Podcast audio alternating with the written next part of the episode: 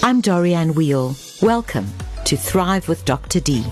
Welcome. This is Dorianne Weil, and you with Thrive with Dr. D.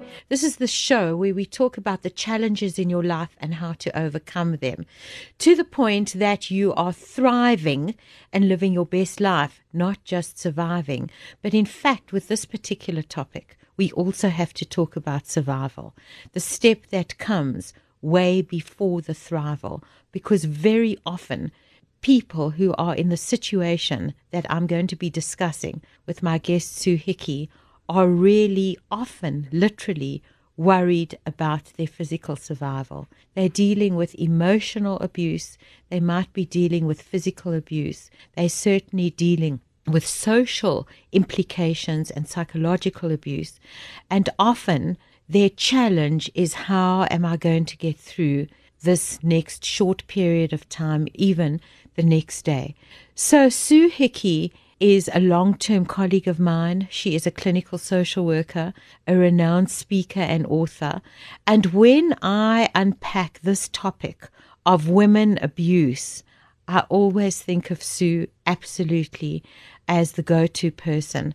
She has worked with hundreds, probably thousands of women over the years who have been caught up in this situation. She has helped them navigate the journey and survive, and not only survive, in many cases, live a far better life and thrive than they ever believed was possible when they were caught in these kind of very, very difficult, tight, abusive relationships.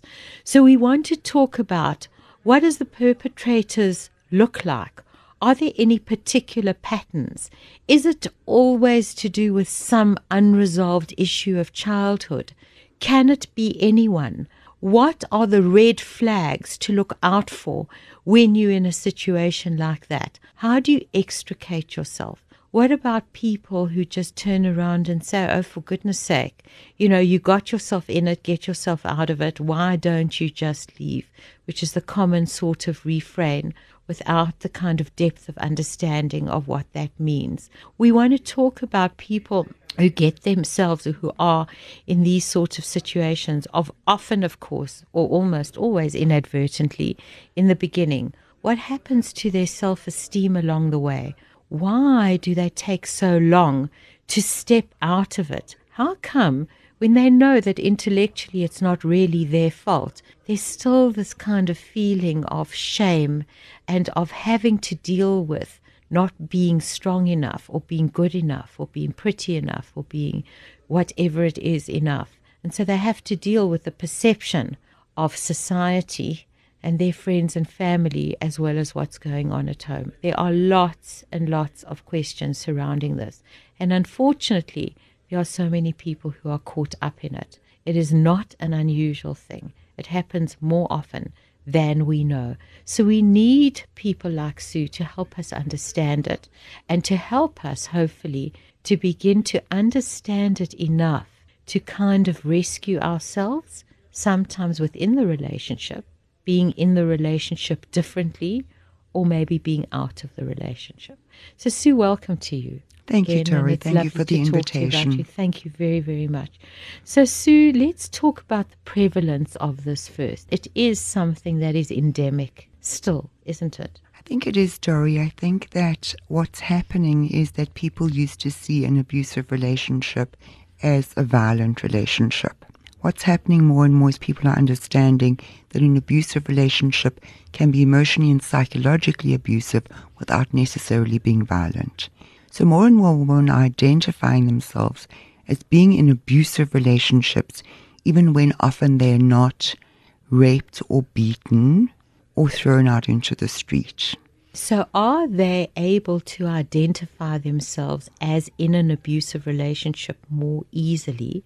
Whereas before you had to have the bruises to show it. Yes, you did. Otherwise, they would doubt it and perhaps defend it and say, This is how things are. That's right. And in fact, it's not such an easy thing to make a distinction between what is an unhealthy and unsatisfying relationship and what is an abusive relationship. So, interestingly enough, I sometimes have situations where women come to me and they say, I'm in an abusive relationship. in actual fact, when you discuss the relationship, it's not abusive. It's unsatisfying. So we have to be very careful as to what abusive actually means because we can't we don't want to discredit the idea of being in an abusive relationship by calling everything mm. that is unhappy abusive mm. not every unhappy relationship can be called mm. abusive it's a really important point and i'm pleased that we're kicking off with this because a lot of times people are saying the same thing about the me too movement you know that in fact if somebody looks at you in a particular way or that is uncomfortable or whatever it is. Right. You, know, you can talk about being abused or having or violated, or in some way. In some mm. way or another.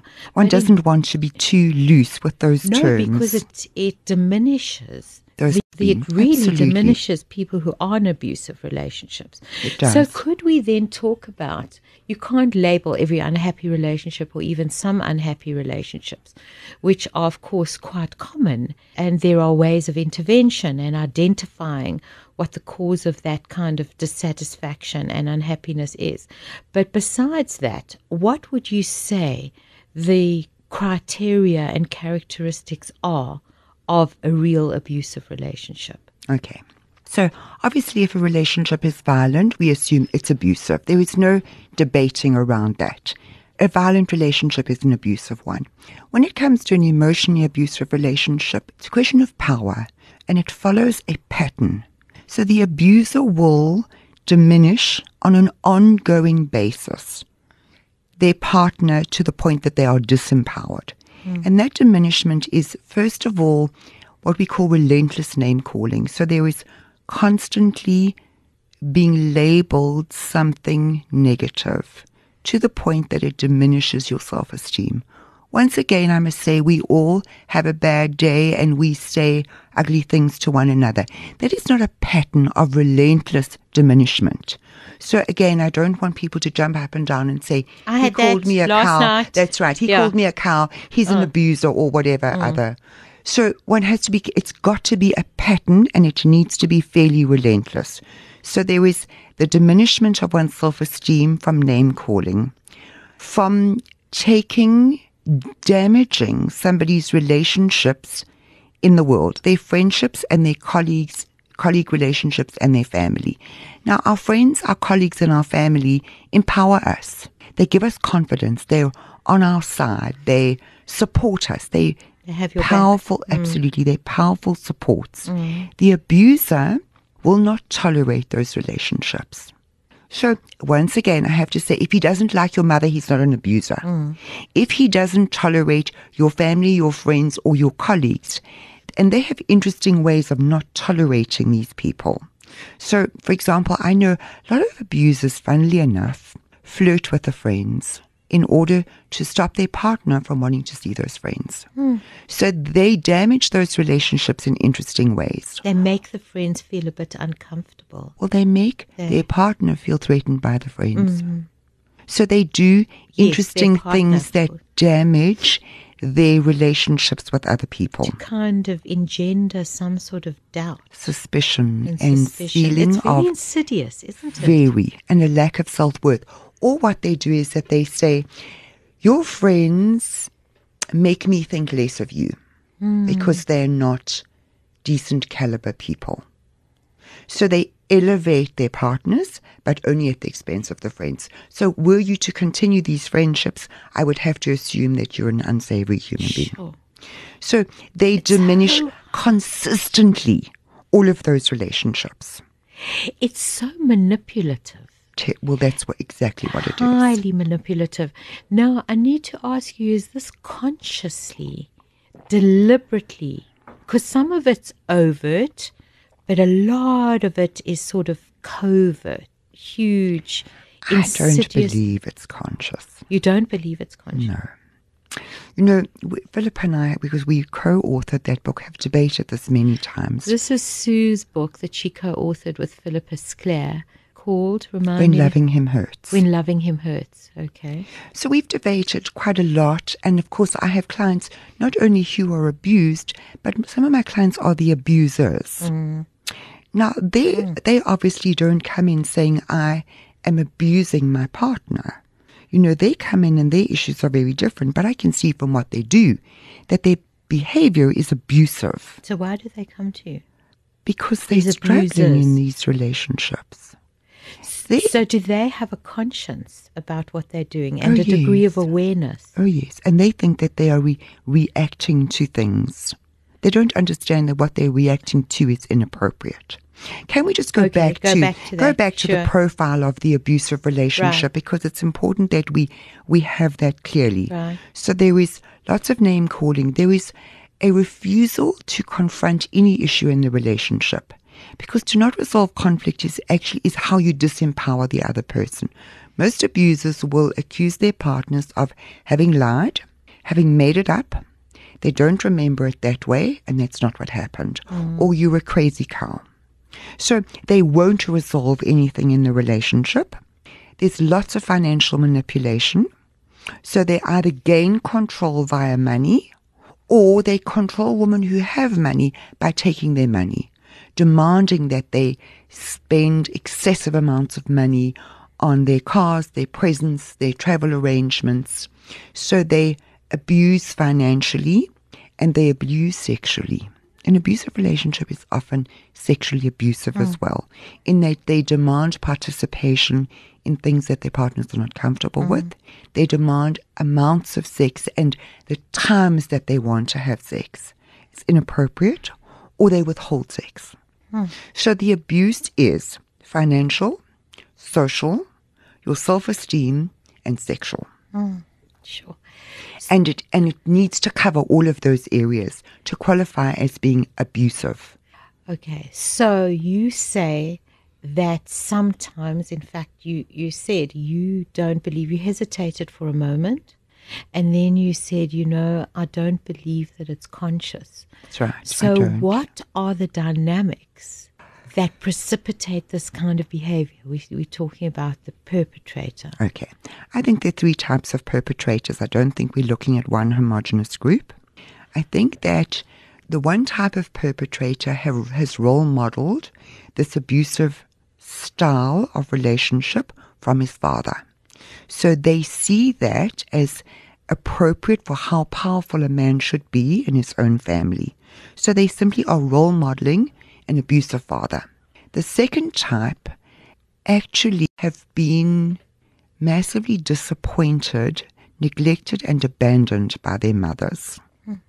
So they they see all women as inadequate, with the potential to abandon them and the potential to disappoint.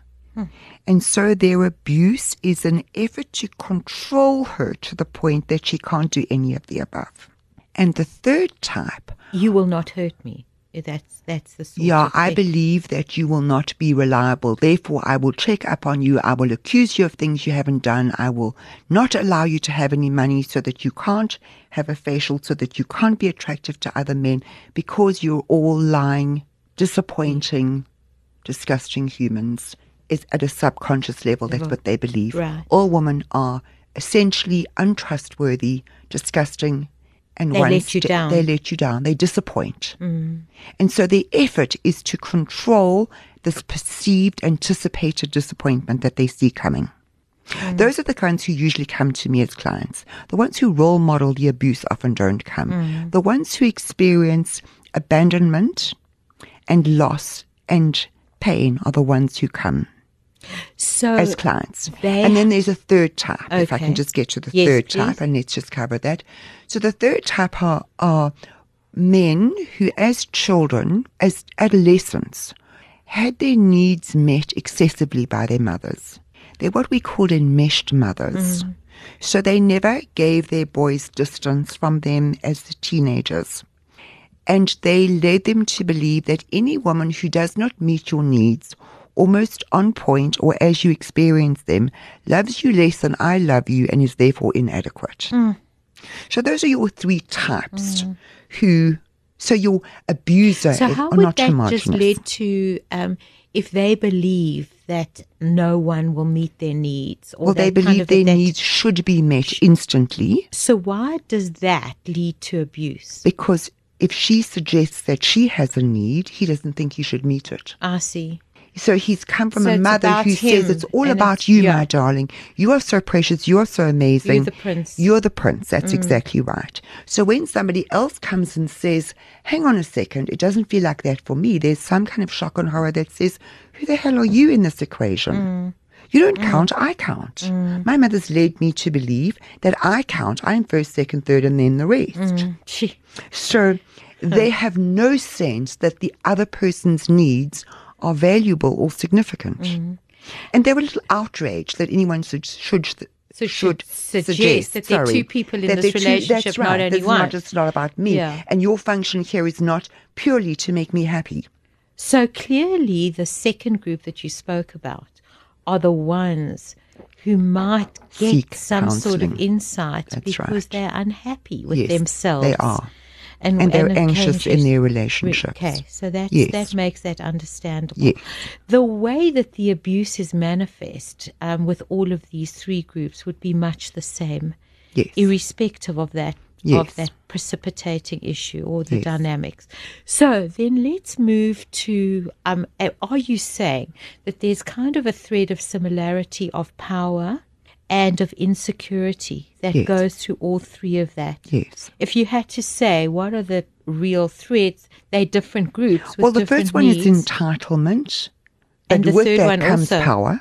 yeah, Yes. And the third one as well. Mm. also entitlement. Okay, and need for control and Yes. power. Yeah, That's how you deal with anxiety. sure. Yeah. By manifesting it in this way, And this power hungry craziness. and to reassure I'm in control and that I am the priority. Yes. around here. Okay, so then let's talk about whether you believe that it's almost like kind of two pieces of a jigsaw puzzle that sort of have to, there's a fit in terms of time and space. So that what they are looking for in order to manifest this in a way in their relationship, there needs to be something on the other side which is receptive in some kind of perhaps also unconscious way, which you're not realizing in the beginning That's right. until it grows. That's right. So it wouldn't be any person because, I mean, what we do here is don't say that it can't happen to you. Of course, it can happen to you. It can happen any time to you. Is that true that it can happen to almost any woman, or do you have to be in that receptive psychological space? Yes, you do. Because what will happen, you know, if I go back to my abuse groups, one of the things we used to do in those groups is say, let's go back to the very first incident when you realized that there was an alarm bell or a red flag. With not one single exception, those red flag incidents happened prior to their marriage. They all remember the moment where they knew that this was not a usual argument. This was not a usual problem.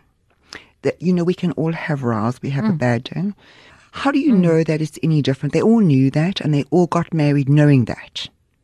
So you go back and you say, right, so now I meet, say, for example, Joe Bloggs, and we have that incident, that moment where things are out of control, where that his his response to something has been entirely inappropriate, has refused to fix it. There's there's been a red flag incident. If I have a healthy self esteem, I raise it as a red flag and I say something's actually gone very badly here and I refuse to ignore it. So it either needs to get fixed, which it won't, or the relationship breaks up. Mm. So when the relationship keeps going, you have to say, why is this person ignoring every red flag incident? Because they're many. And every one of them in a group will tell you what happened prior to them being married where they knew something was wrong. Mm. But they couldn't own that knowledge. They couldn't bring themselves to actually break up with him. So then one says, okay, so what is going on here? Why do some people stay? Because it speaks to their pathology, which we then call codependence. Mm. The need to be needed, the need to prove that your love is better than anyone else's love. So that's where that jigsaw puzzle kind of idea you have is fantastic. Do you also believe that with enough love In other words, if I'm good enough, if I'm loving enough, if I'm sexual enough, if I will, You can satisfy him. I can satisfy him and make sure that these things don't not. happen. again and Absolutely not. But do, is that what they That's believe? what they believe. That's what I'm asking. That's is, what do they they believe. believe that? That's exactly what they believe. And that elevates that they will them then. love you better. Yes, it does. And it And makes I them more loving than us regular people who don't show that measure of commitment. Oh. There's a terrible sense of superiority in that. So there's an inferiority in that you've allowed yourself to accept this outrageous behavior and a superiority that says, and that's the link as well, out. I can sort this out. I can prove that my love is sufficiently enduring, creative, sexual, whatever. I will prove my love superior to all those previous girlfriends you had who didn't, Who didn't stay? who didn't stay, Now the only who didn't pro- the prove pro- themselves of course, to the problem you. with that is that you've got to go through in trying to prove it, which of course you never do, but you go Never. through a, a hell of a journey Terrible. in going through it, And of course you- dangerous sometimes. and dangerous. So they keep on. Now, is there a certain? Uh, the one thing is why they stay is because I will be the one to overcome Yes. this. I will endure it. I will kind of love you out of it. That's right. I I'll will heal you through love. I'll love. heal you through love, and I can sustain it. That's the one thing. But what about? I mean, we always say. I was talking to Dr. John Demartini recently, and what he was talks a lot about is the kind of yin and the yang. That anyone who thinks, who who sort of thinks that everyone is all good or all kind or all giving or whatever, is certainly not seeing the full person, and vice versa. If they all means it's the characteristics that in most of us live side by side, but that the the positive are priorities and good enough to deal with some of the difficulties. So it could be that you don't like certain habits or you don't enjoy the same every single activity the same, but it's not important. The important is the connection and the positive part of it. So why I'm asking this is that in these relationships, is there not also positive part? Oh, yes. and love that you just keep seeing from time to time and hoping comes back with a vengeance Oh, in the long term. they talk about almost being like gamblers that you um, I'm sure they don't one doesn't pull slot machines anymore. I think you put cards in them. Mm. But there's you know, they describe this thing of at some point the bells ring and the money tumbles and there is great love and passion and, and Which admiration from him. Have they experienced that? Yes, and every so often, like a gambler, they hit a jackpot where he's amazing, and when they're amazing, they they will tell you how much better you are than everyone they ever had, how they knew you were the one, how they, well, they just love that, mm. and it's like it's honestly like mm. being a gambler. You just will mm. keep going back because every so often you win the jackpot with them. Mm. And winning the jackpot isn't only what they tell you and how you feel about yourself. It's some of the other side of what you see about them, like their charm Yes. and generosity Yes. and love and, mm. and maybe even some gentleness that emerges every now and then. Mm. Sure. And then you kind of latch onto that and hope that it's And you hope that you can work out what you did to cause it so that you can do it again. sure. They try to work out what worked so that they can create those more often. Sure. So this is like the real question then, sort of getting to this. How many times do you have to go through the abusive experience, sometimes even physical, but certainly psychological, over and over again, to kind of begin to realize that this is not going anywhere? Don't know. You know, it's what we call a personal rock bottom in a sense. What is the incident? But like substance abuse. There is a, mm. or alcoholism, there is what, what AA calls a personal rock bottom, where this incident just is too far. And It's that one. yeah. It's that one. It's that one. It mm. doesn't know. One doesn't know when it is or how long it will take. I, I saw a lady last night, and she her sentence was, "I now understand that he can't ever be different." So they left a year ago. They were good. They belie- she believed that it was better. I could see that it hadn't shifted. Mm. And she came last night and she said, "I finally understand that he can't be different." Mm. Now, is know. it There was an almost always that they that- can't be different? I need to just ask you that. If you can believe that we can resolve this, you have reason to continue. But you do believe it for part of the journey. Yes, you do. stay. So that's what I'm saying. There comes an incident when you finally realize This is it. the incident. It was it was ironic because I reminded her of this last night. The incident was the very same incident that brought her in 18 months ago. They're Hmm. identical. She'd forgotten it. was it physical? No, It Was emotional? no, it was emotional. Name calling, critical, denigrating, dismissive, all of that. Well, it, well, it- what he does is she does something he doesn't like, and then he'll take, he'll leave, he'll go off, he'll abandon the family. He just disappears for two days.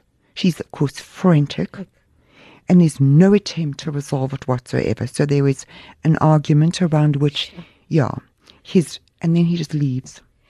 And then when he comes back, does he act as if nothing has happened or can they unpack what happened? Oh no, she's so grateful to see him. Oh my goodness. She's so relieved that he's back. She's so grateful that he's walked into the house again. That she can't fall over herself fast enough to make it good for him.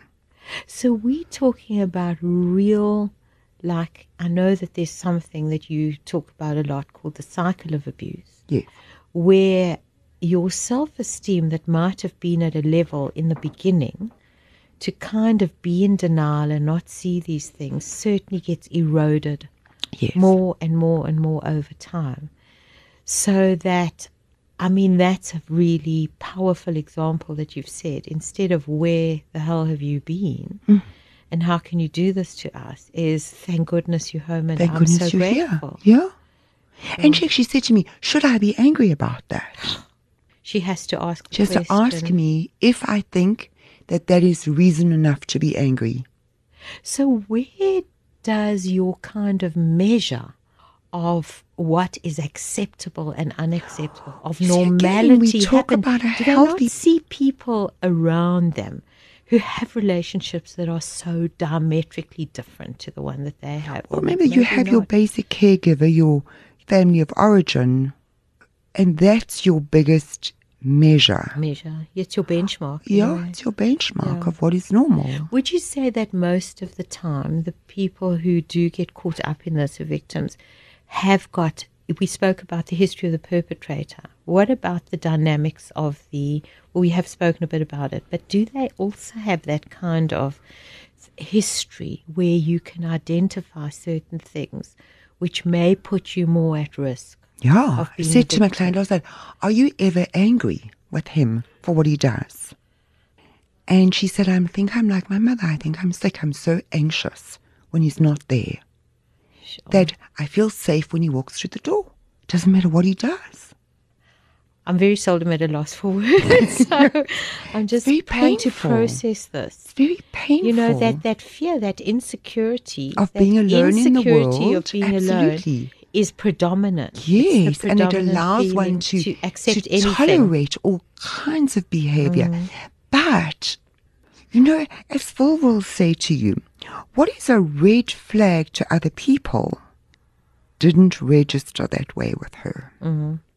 There was a kind of a discomfort, but not a mass red flag. Mm-hmm. Whereas Mm. to somebody who's had a healthy relationship upbringing, that's a massive red flag. Mm-hmm. That's a what the hell? So is There's it no always to do with an upbringing, or if almost every time? Yeah, I think can it do Mm-hmm. is. Yeah, I think it is. So you are processing certain beliefs and experiences that you have witnessed and seen, Yes. and obviously bringing them into this relationship in order to make sense Mm. of behavior that would otherwise be seen as completely unacceptable. Mm. So the question is, you know, how long does this go? And you said it goes on till it goes on, That's right. until the time is that you Right. actually had enough. I don't know when the gears shift, where people go, okay, that's enough. But in No the more. meantime, what happens is hopefully, in fact, But in the meantime, we're bringing up children in an environment that sets them up to be either abused or abusive. abusive. So Now, we're would- starting a terrible cycle a all over cycle again. starts. Now, with some of these people, because I know that you've alluded, to, uh, I've read about your support groups that you run, and the people that came, and I think it was actually precipitated by a radio show. That's right. I mean, we've done many over the time.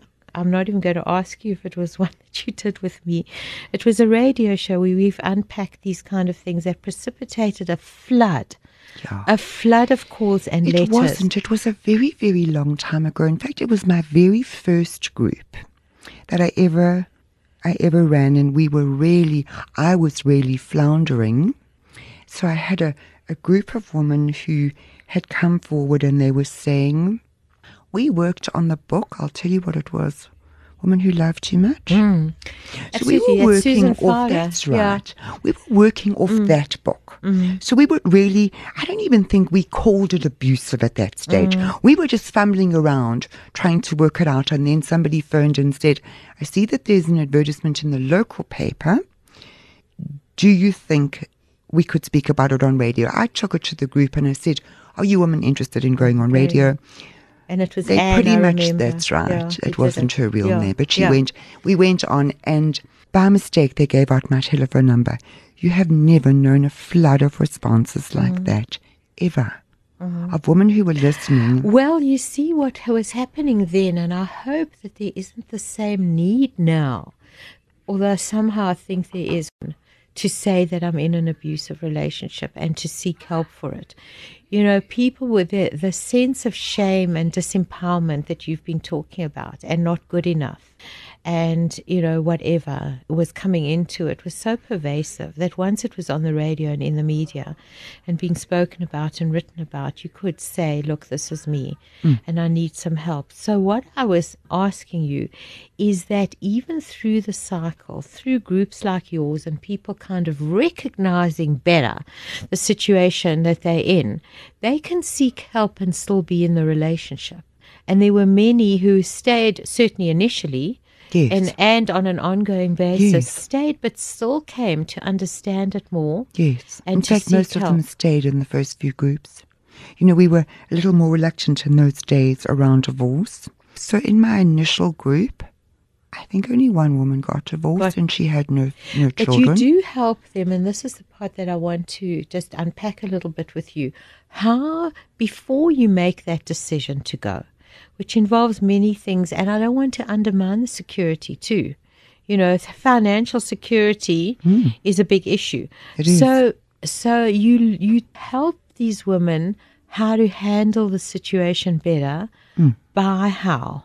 What is the process of strengthening them while they are still in the relationship? Okay, first of all, they need to understand what the relationship is. As I say, the first thing that I do is I always make a distinction between an unhappy relationship and an abusive one. If we ascertain that the relationship is in fact abusive, one has to go, okay, you don't have to leave. You know, that's what women are afraid of being told that now that you've got the relationship is abusive, you have to Yeah. leave. They almost It's often their reluctant. obstacle to come That's forward, right. yeah. They don't want to come forward Yeah. because they think that that's going to be demanded of them and they're not And ready. that they're weak if they don't. yeah. Yeah. That there is some criticism of their refusal to haughtily saunter out of that relationship, which of course they're nowhere near ready to do. So I say you can stay or you can go. You can't stay the same. Same. Mm. That's always my You've got to to, stay them. differently. You can stay differently. Yeah. So then you take things like, for example, the name calling. So what do you do when someone is bellowing these names at you? Most of us absorb some of those words into, and our self esteem diminishes just a little bit more and a little bit more. With an abusive man, you don't, in those moments, the smart thing to do is to just keep quiet.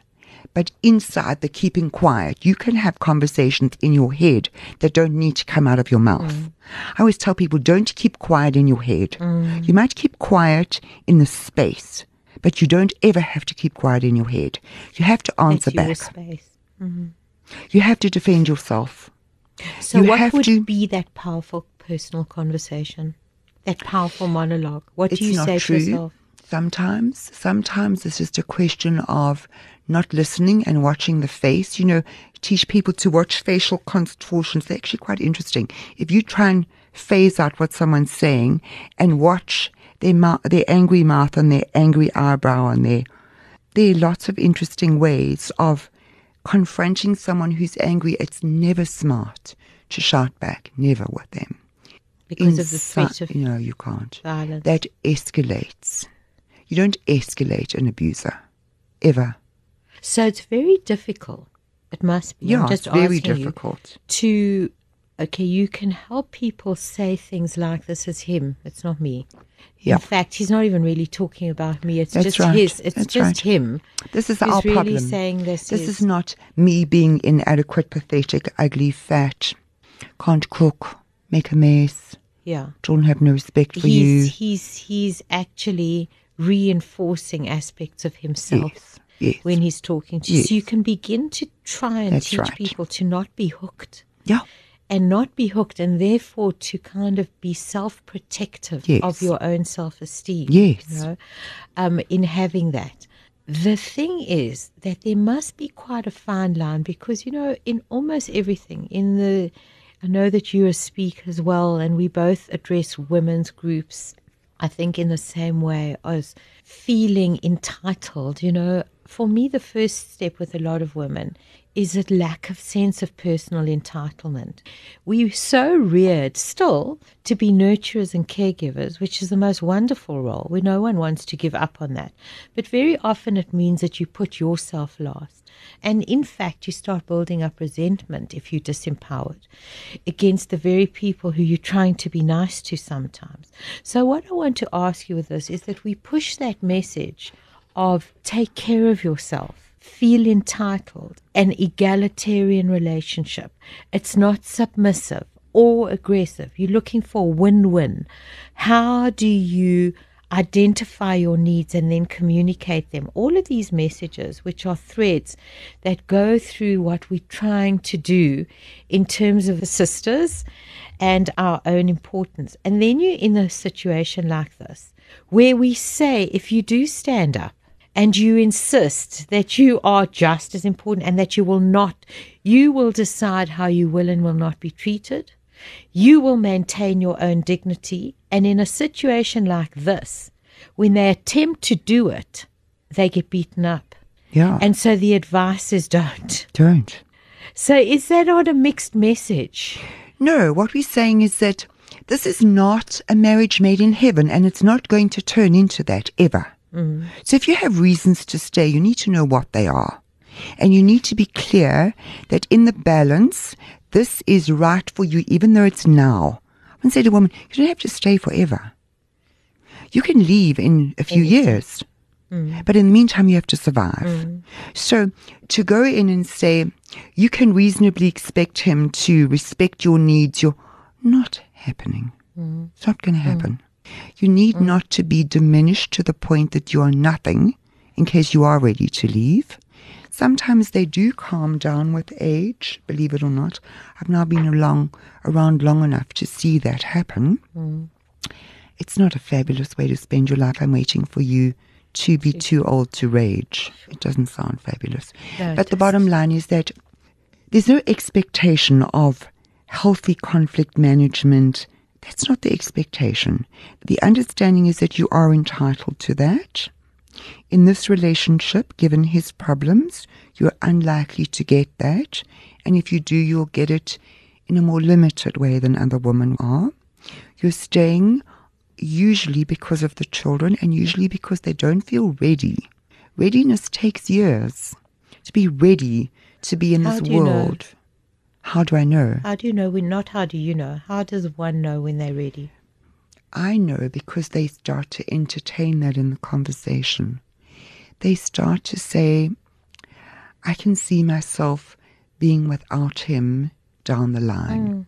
If you can start to imagine that for your future, you can start to go for it. And it comes up spontaneously in how I imagine my future. It leaks into the conversation and it's suddenly there. Hmm. And I think, oh, yay, we're arriving. Okay. You We're can arriving see a at- future with a difference. That's right. It's, if something is in your imagination, you can go for it. If it's mm. not in your imagination, it's not going to happen. And mm. someone can't give that to you in your imagination. Mm. You have to own it. Hmm. So you partner people with support and gentleness Yes. through this Mm. without any you should, you must, you have to, you've got to, why don't you? Yeah. So they feel like they have a real support who's there Mm, to they have permission to them. stay. They have permission to stay, which they, They, don't need get that. from They almost get it nowhere else. else. You have Yeah. permission to stay forever, for as long as you want to, until you're ready. No judgment. And that, in fact, helps them become more ready. Of course it does. You see, because the the trick of that is that they're not fighting you. The trick of that is that Hmm. You've don't feel joined with them in misunderstood. Hmm. partnership and they feel understood. Therefore, they don't have to feel so defensive, and they can let that down and do the journey. Hmm. And they can carry on believing in him, go do it, and you can come back anytime. The door's open if things get difficult. And if they go well, I'm delighted for you. Yo, it's really fascinating and very important, and very, in a sense, kind of counterintuitive. This. Mm, it is. because what people want to do and want to say often it really isn't the best thing. In fact, it can be detrimental to people. So, thank you very much. And if you could just say, look, if I'm talking to a group of women who, in because of the criteria that we've identified, definite abusive relationships, could you think? I mean, it is quite complex and a challenging question. What would you want to say to them? You know, my very first, my instinct response is Yes. that just relax because this is going to be okay. It's really the hope that I can give to everyone. We can make this okay. Mm. No rush, no urgency, no deadline. Let's calm down, let's breathe, let's take this mess apart and let's have a look at Let's it. have a look at it. Yeah. Okay. And then you are with Thrive with Dr. D. This is what we call this show. And we're talking a bit about the journey in some way from survival. Do we get to thrival? Yes. Yes, we do. It's good news. Dory, I'm not a believer that abusive relationships become happy relationships. I wish I could say that I was. I'm not. But um, abused people could Yes, that's right. people. That's right. Thank you. Yeah. That puts it beautifully. okay. I don't have um, happy news around abusive relationships. I don't think they become marriages made in heaven. Mm.